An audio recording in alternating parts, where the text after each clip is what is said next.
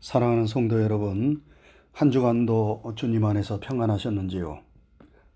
주님의 평강이 때마다 일마다 여러분과 함께 하시기를 주님의 이름으로 축원합니다.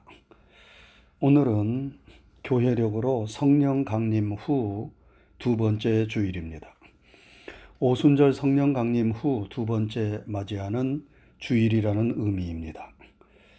오순절에 성령께서 강림하심으로 이 지상에 하나님의 교회가 세워졌고 성령님께서 주도적으로 하나님의 교회와 사역을 이끄시는 시대가 되었습니다. 그러므로 우리는 성령님을 잘 알아야 하고 성령님의 인도하심에 민감하면서 신앙생활을 하여야 합니다.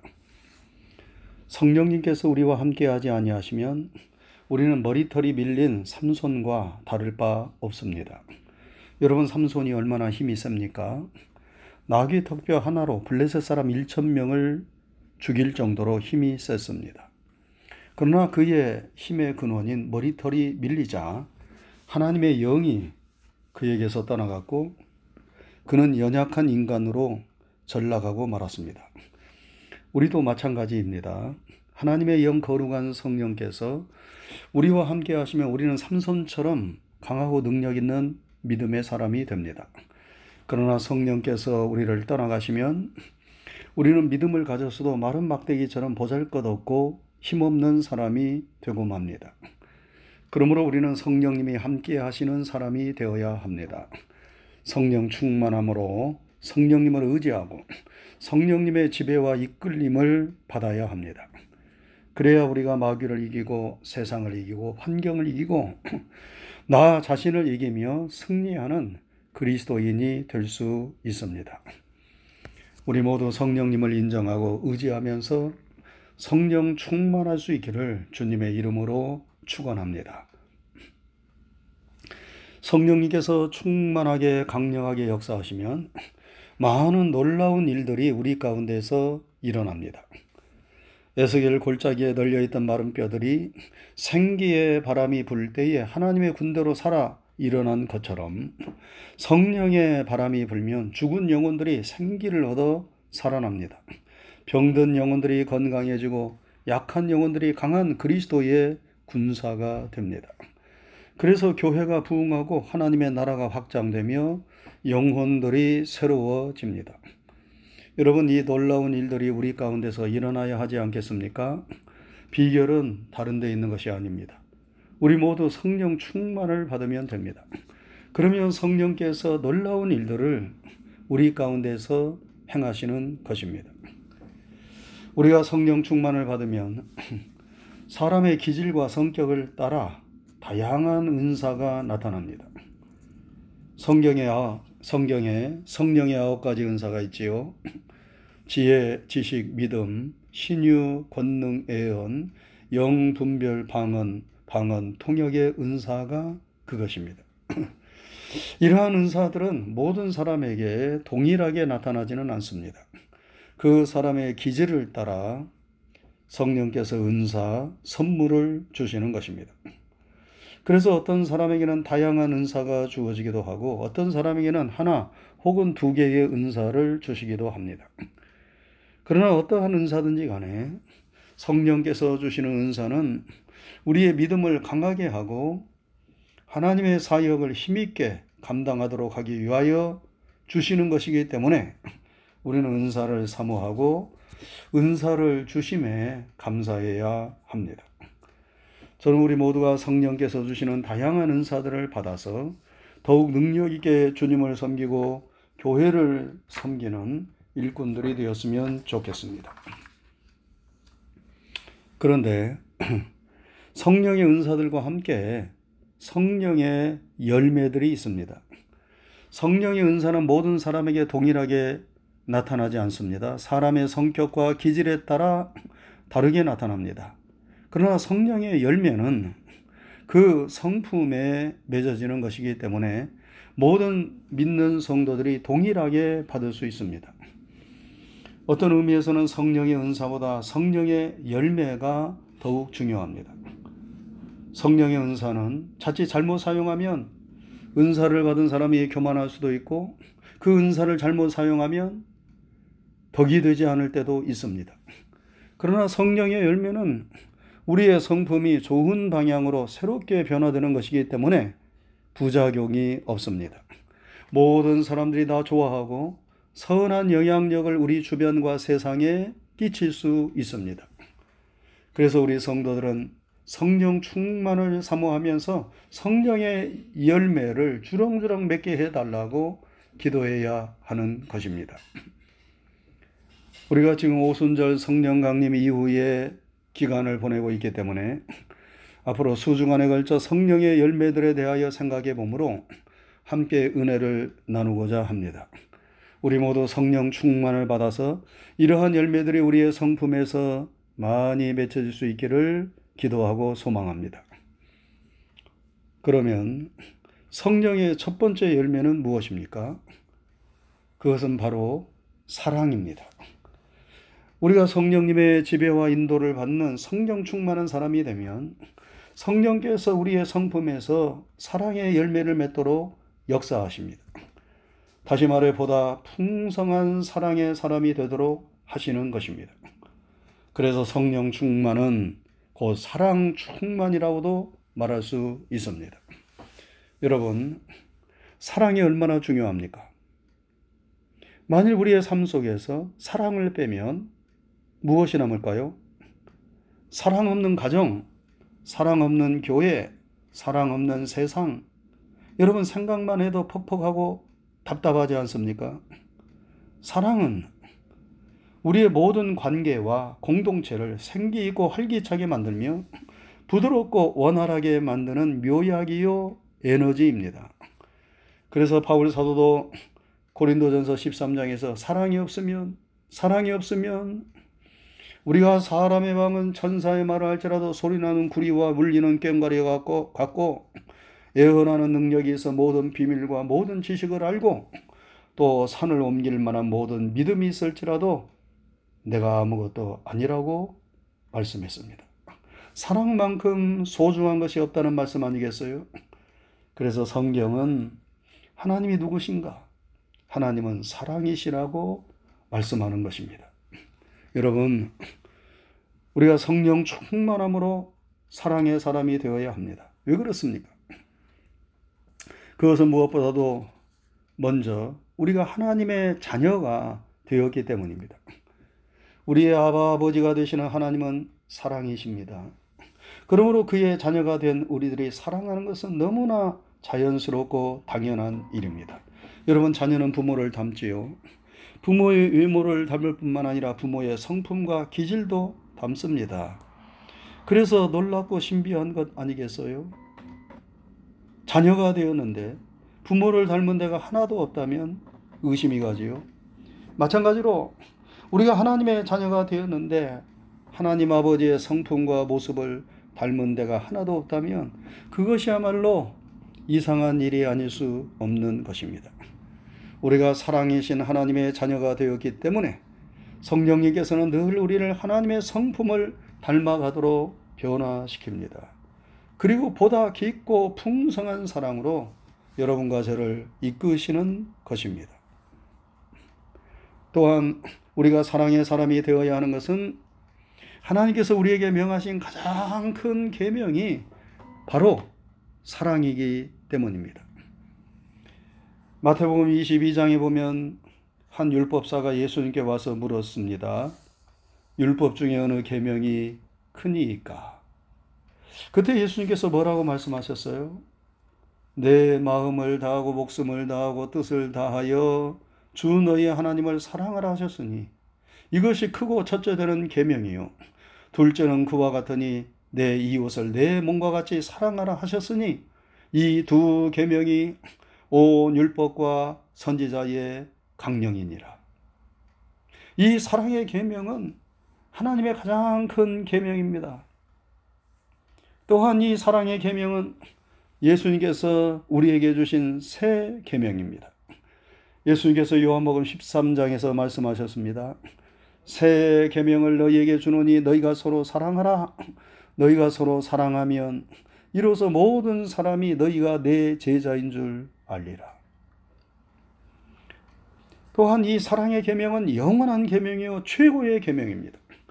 바울 사도는 고린도전서 13장 13절에서 믿음, 소망, 사랑 이 세 가지는 항상 있을 것인데 그 중에 제일은 사랑이라 말씀했습니다.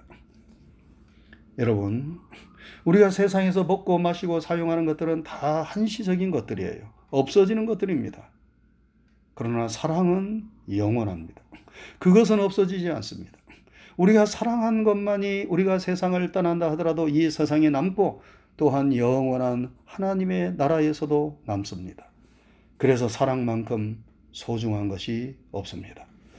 우리가 언제 어디에 있든지 무엇을 하든지 모든 일을 사랑으로 행할 수 있기를 바랍니다.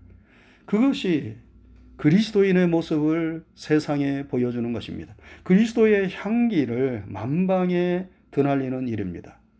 그래서 성령님께서 우리에게 늘 사랑을 가르치고 사랑의 사람이 될 수 있도록 우리를 이끌고 도와주시는 것입니다. 그리고 또한 우리가 사랑의 사람이 되어야 하는 것은 그것이 다른 사람이 아닌 나 자신을 위한 일이기 때문입니다. 여러분, 우리가 누군가를 사랑한다는 것은 참으로 기쁘고 행복한 일입니다.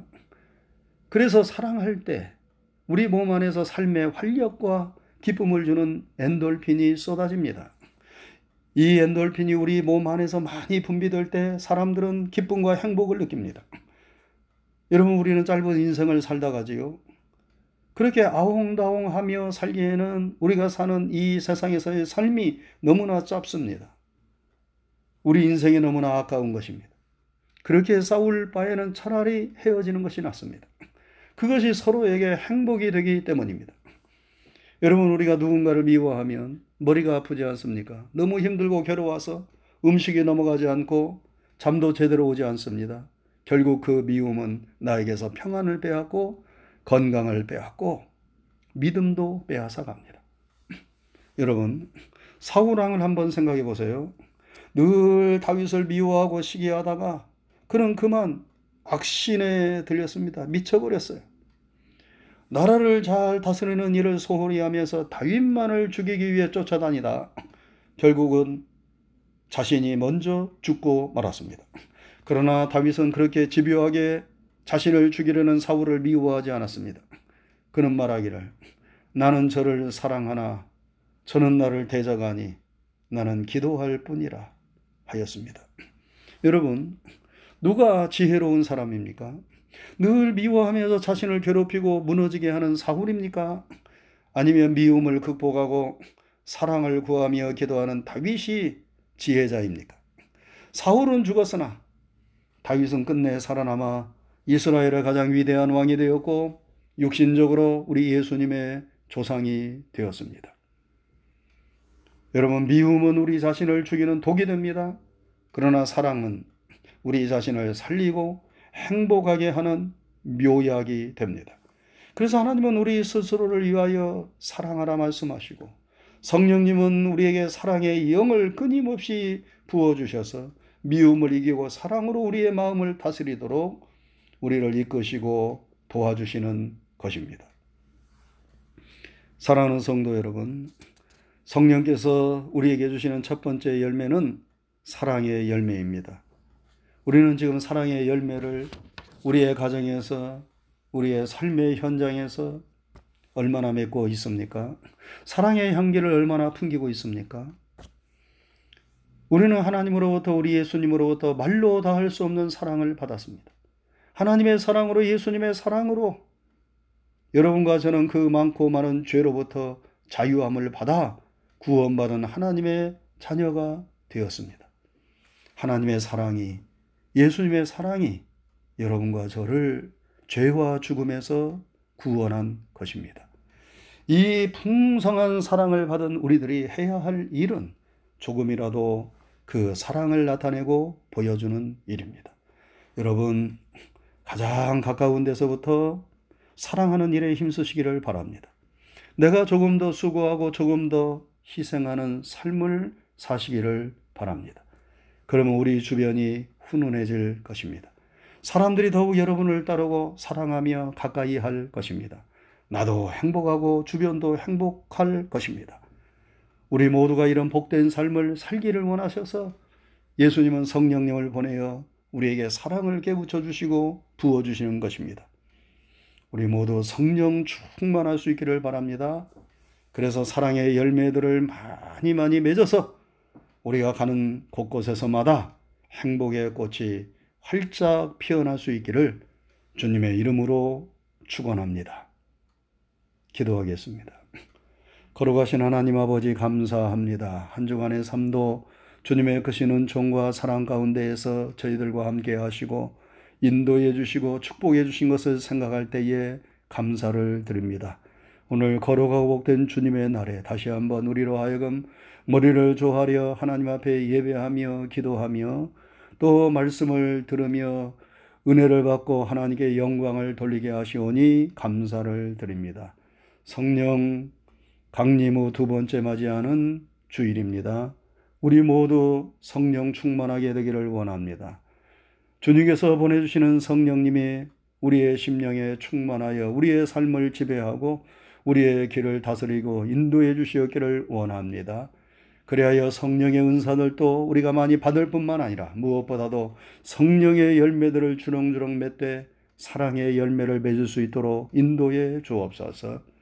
우리를 복주시기 위하여 우리의 공동체와 우리가 만나는 사람들에게 복을 나누어 주기 위하여 이 세상에 하나님의 축복을 가져오기 위하여 가장 중요한 것이 사랑이라고 말씀하여 주셨사오니 우리가 가는 곳곳에서마다 만나는 사람들과의 관계를 맺는 곳에서마다 그리스도인으로서 사랑의 열매를 나타내고 보여줄 수 있도록 인도해 주셔서 성령 충만한 하나님의 사람으로 나타나게 하여 주시고 하나님의 영광을 드러내며 우리 자신이 참으로 복된 삶을 살게 해 주시옵소서.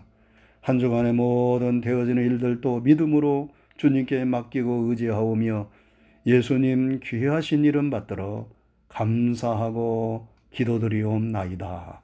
아멘. 사랑하는 성도 여러분, 한 주간도 주님 안에서 평안하셨는지요? 주님의 평강이 때마다 일마다 여러분과 함께 하시기를 주님의 이름으로 축원합니다. 오늘은 6월 마지막 주일이면서 교회력으로는 성령 강림 후 세 번째 주일입니다. 지금 캘리포니아는 폭염이 계속되고 있습니다. 연일 100도 가까이 되는 기온이 계속되고 있습니다. 이런 무더위에 건강을 상하지 않도록 모두 유의하시기 바랍니다. 우리가 지난주일부터 성령의 열매를 살피면서 은혜를 나누고 있습니다. 우리가 지금 성령 강림 후에 날들을 보내고 있기 때문에 우리는 성령이 하시는 일들을 잘 알면서 성령의 충만함을 더욱 사모하고 구해야 하겠습니다. 성령의 열매는 성령의 역사하심으로 우리의 성품에서 맺어지는 열매들을 가리킵니다. 바울 사도는 그 열매들이 아홉 가지가 있다고 말씀했지요. 어떠한 열매들입니까? 사랑, 희락, 화평, 오래 참음, 자비, 양선, 충성, 온유, 절제가 성령의 아홉 가지 열매들입니다. 우리가 지난 주일에는 그 첫 번째 열매인 사랑의 열매를 살펴보았습니다. 오늘은 성령의 두 번째 열매인 희락의 열매를 살피는 가운데 은혜를 나누고자 합니다. 여러분, 우리가 성령 충만하면 우리의 심령, 우리의 마음에 기쁨이 임합니다. 이 기쁨은 어떤 일이 내 생각과 뜻대로 이루어졌기 때문에 임하는 기쁨일 수도 있지만 그러한 환경과 조건을 초월하는 기쁨과 희락입니다.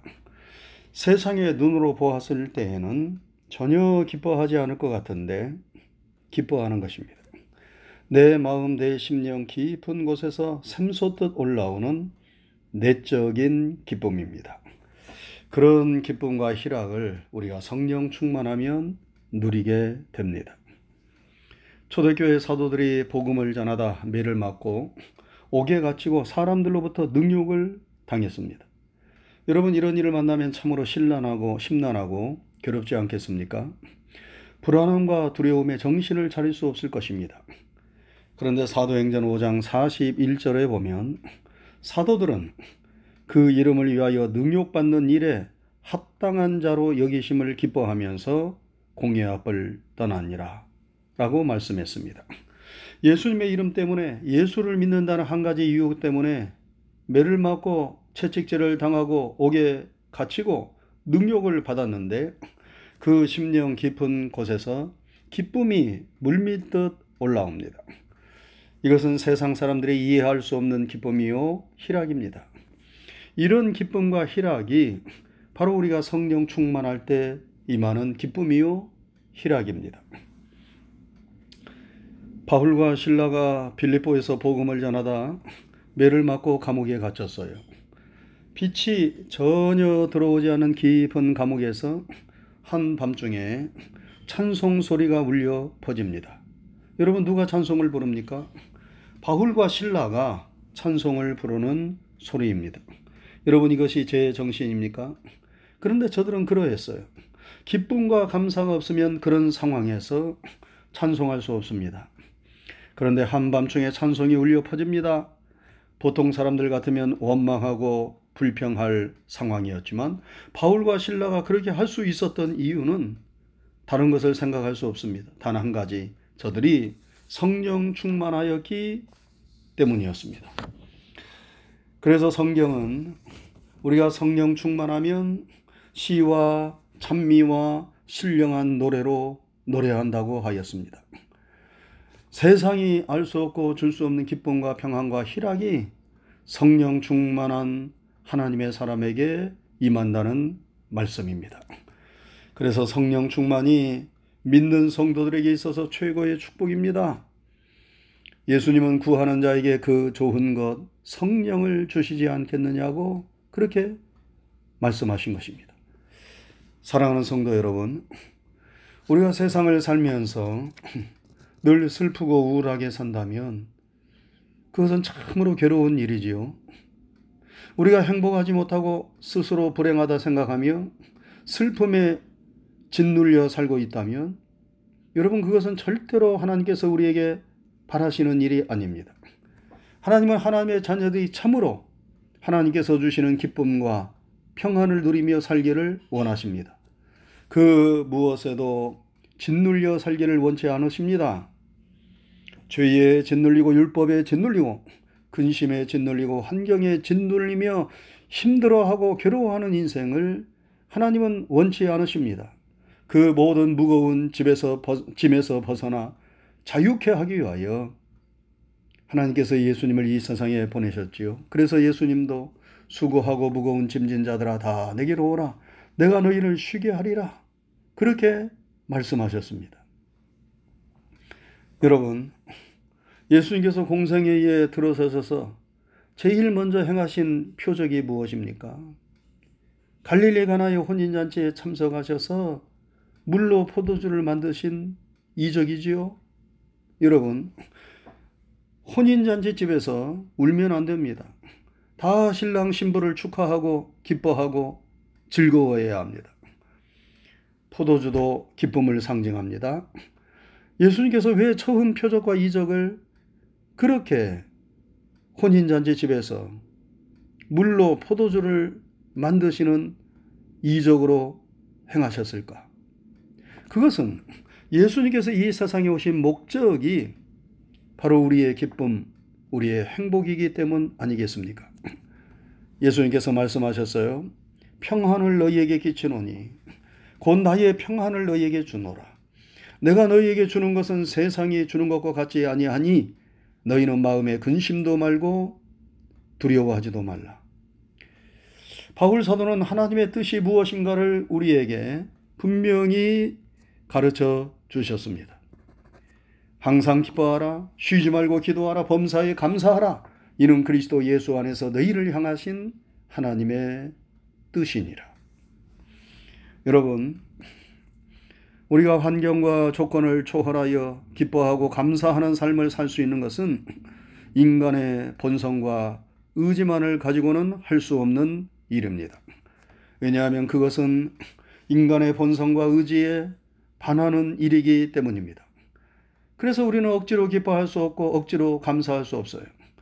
기쁨의 근원에서 기쁨의 생수가 우리에게 주어져야만 우리는 기뻐할 수 있고 우리는 감사할 수 있습니다.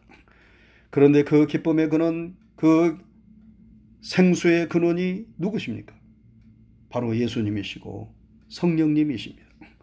우리가 성령 충만하면 성령님께서 그 기쁨과 희락의 근원에서 생수를 퍼 올리셔서 우리에게 부어주시는 것입니다. 그러면 하나님이 주시는 기쁨과 성령이 주시는 평안함이 우리에게 임하는 것입니다. 그러면 우리는 환경과 조건을 뛰어넘고 초월하며 살 수 있는 능력의 사람이 됩니다. 초대교회 사도들처럼 바울과 신라처럼 능력을 받으면서도 매를 맞고 감옥에 갇혔으면서도 기쁨의 노래, 감사의 찬송을 부를 수 있게 됩니다. 그래서 우리가 성령 충만을 늘 구하고 성령 충만을 받아야 하는 것입니다. 사랑하는 성도 여러분, 그리스도인의 표정이 우울하고 기쁨이 없으면 전도의 문이 막힙니다.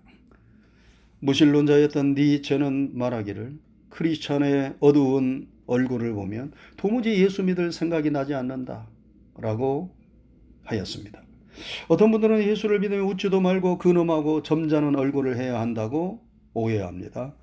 그러나 여러분, 그것은 유교의 가르침이지 기독교의 가르침이 아닙니다. 기독교는 기쁨의 종교요, 희락의 종교입니다. 아프리카 선교의 아버지였던 리빙스톤이 어떻게 아프리카의 선교사가 되었는지 아십니까? 어느 주일 저녁에 선교 헌신 예배를 드리게 되었는데 그날 저녁 말씀을 전하신 선교사님이 소년 리빙스턴에게 다가와 미소를 지으면서 얘야 너 선교사가 되지 않겠니? 하고 물었습니다. 훗날 리빙스턴이 아프리카의 선교사가 되었을 때 그는 자기가 선교사에 된 것이 바로 그 선교사님의 미소 때문이었다고 고백하였습니다. 기쁨과 즐거움의 표정이 사람을 변화시키는 기적을 일으키는 것입니다. 일본의 존경받는 크리스천이었던 우찌무라 간조는 말하기를 당신이 아주 무력하여 인류를 위해 사람들을 위해 아무런 공헌도 못한다고 생각되거든 만나는 사람마다 미소로서 대하세요. 미소는 큰 재산이요 힘입니다. 라고 말했습니다. 우리가 입술을 벌려 직접 전도하지 못한다 하더라도 우리가 사람을 만날 때마다 늘 미소를 지을 수 있다면 그것이 바로 사람들을 주님께로 이끄는 큰 힘이 될 수 있습니다. 그래서 우리는 성령이 주시는 희락의 열매를 받아야 하겠습니다. 성령 충만함으로 그 희락의 생수를 우리의 심령 깊은 곳에서 꺼내야 되겠습니다. 성령이 충만하게 우리에게 임하면 어떤 기쁨, 어떤 희락을 성령님께서 우리에게 주십니까? 먼저 은혜의 기쁨을 주십니다. 이는 성령께서 우리에게 은혜를 주심으로 기쁨을 주신다는 말씀입니다. 성령이 주시는 은혜를 받으면 우리의 심령이 기쁨으로 충만하게 됩니다. 우리의 심령이 평안해집니다. 심령 깊은 곳에서 기쁨의 생수가 솟구쳐 오릅니다. 그래서 우리가 은혜를 받으면 수심의 어두운 그림자가 물러가서 평안하고 환한 얼굴이 됩니다. 스테반 집사님이 순교하면서 하늘의 보좌 우편에서 자신을 응원하고 계시는 예수님을 보았습니다. 예수님을 보고 만나는 은혜를 받은 것입니다. 그러자 그의 얼굴이 천사의 얼굴처럼 되었어요. 돌에 맞아 피투성이가 되면서도 평안한 얼굴로 잠을 자는 것 같이 순교했습니다. 성령께서 그에게 은혜를 주신 것입니다. 여러분, 은혜를 받는다는 것은 하나님의 깊은 뜻을 깨달아 안다는 의미입니다. 우리가 하나님의 뜻을 알고 깨닫지 못하면서 은혜를 받을 수 없지요. 그러나 하나님의 뜻을 깨닫고 알면 그것이 얼마나 놀라운 은혜요, 축복인가를 알게 되고 그 깨달음이 있을 때 깊은 기쁨과 평안이 우리에게 임하는 것입니다. 여러분 우리는 이미 하나님의 놀라운 구원의 은혜를 받았습니다. 내가 받은 죄사함의 은혜, 내가 받은 구원의 은혜, 하나님의 돌보심의 은혜, 하나님의 인도하심의 은혜, 나의 평생의 선하심과 인자하심으로 함께 하시는 은혜, 내가 어떤 상황 속에 있든지 나를 버리거나 떠나지 아니하시는 하나님의 사랑의 은혜 등등 이루 헤아릴 수 없는 하나님의 은혜가 이미 우리에게 임하였고 지금도 임하고 있으며 앞으로도 우리와 함께 할 것입니다. 이 모든 은혜를 우리가 말씀을 통하여 혹은 내 삶을 통하여 깊게 깨닫고 체험할 때 우리는 은혜를 받는 것입니다. 그런데 이런 깨달음의 은혜를 누가 우리에게 주십니까? 바로 성령님께서 주십니다. 말씀을 듣고 깨닫는 은혜, 내 삶 속에서 펼쳐지는 모든 일들 하나하나의 일들이 하나님께서 함께 하시며 인도하신다라고 하는 그런 깨달음, 그것을 누가 주십니까? 바로 성령님께서 주십니다. 그래서 우리가 성령 충만할 때 그 깨달음의 은혜를 받게 되고 그 깨달음의 은혜를 받으면 우리는 기뻐하고 감사하는 사람이 되는 것입니다.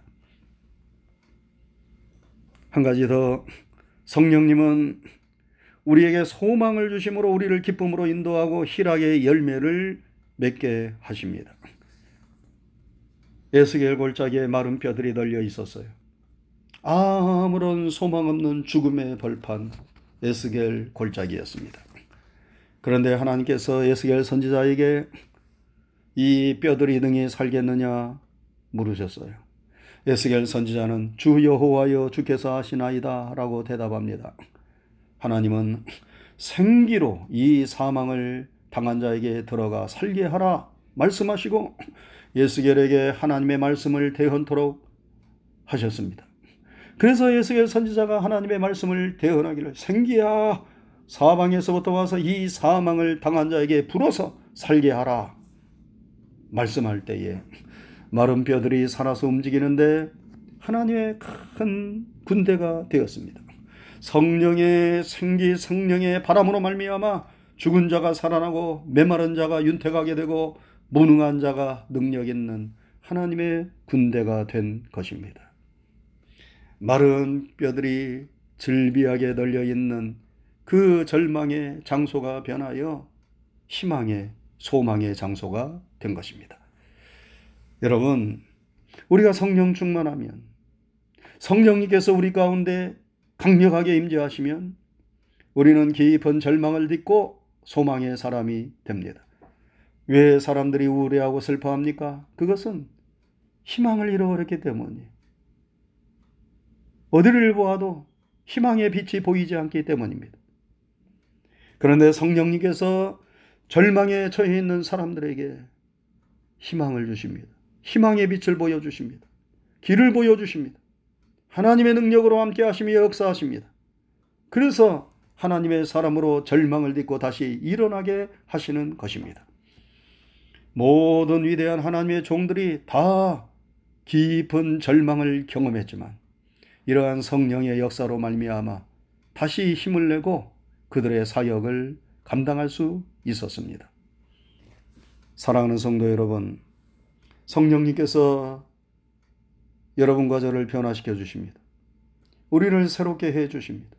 모든 슬픔과 절망을 걷어내고 기쁨과 희망을 우리에게 주십니다. 우리는 이러한 성령의 은혜를 힘입어야 하겠습니다. 그래서 성령 충만함으로 우리의 삶 속에서 성령님이 주시는 기쁨, 참다운 평안, 희락의 열매들을 주렁주렁 맺어야 하겠습니다. 성령 충만함으로 이러한 은혜가 늘 함께하는 여러분과 제가 될 수 있기를 주님의 이름으로 축원합니다.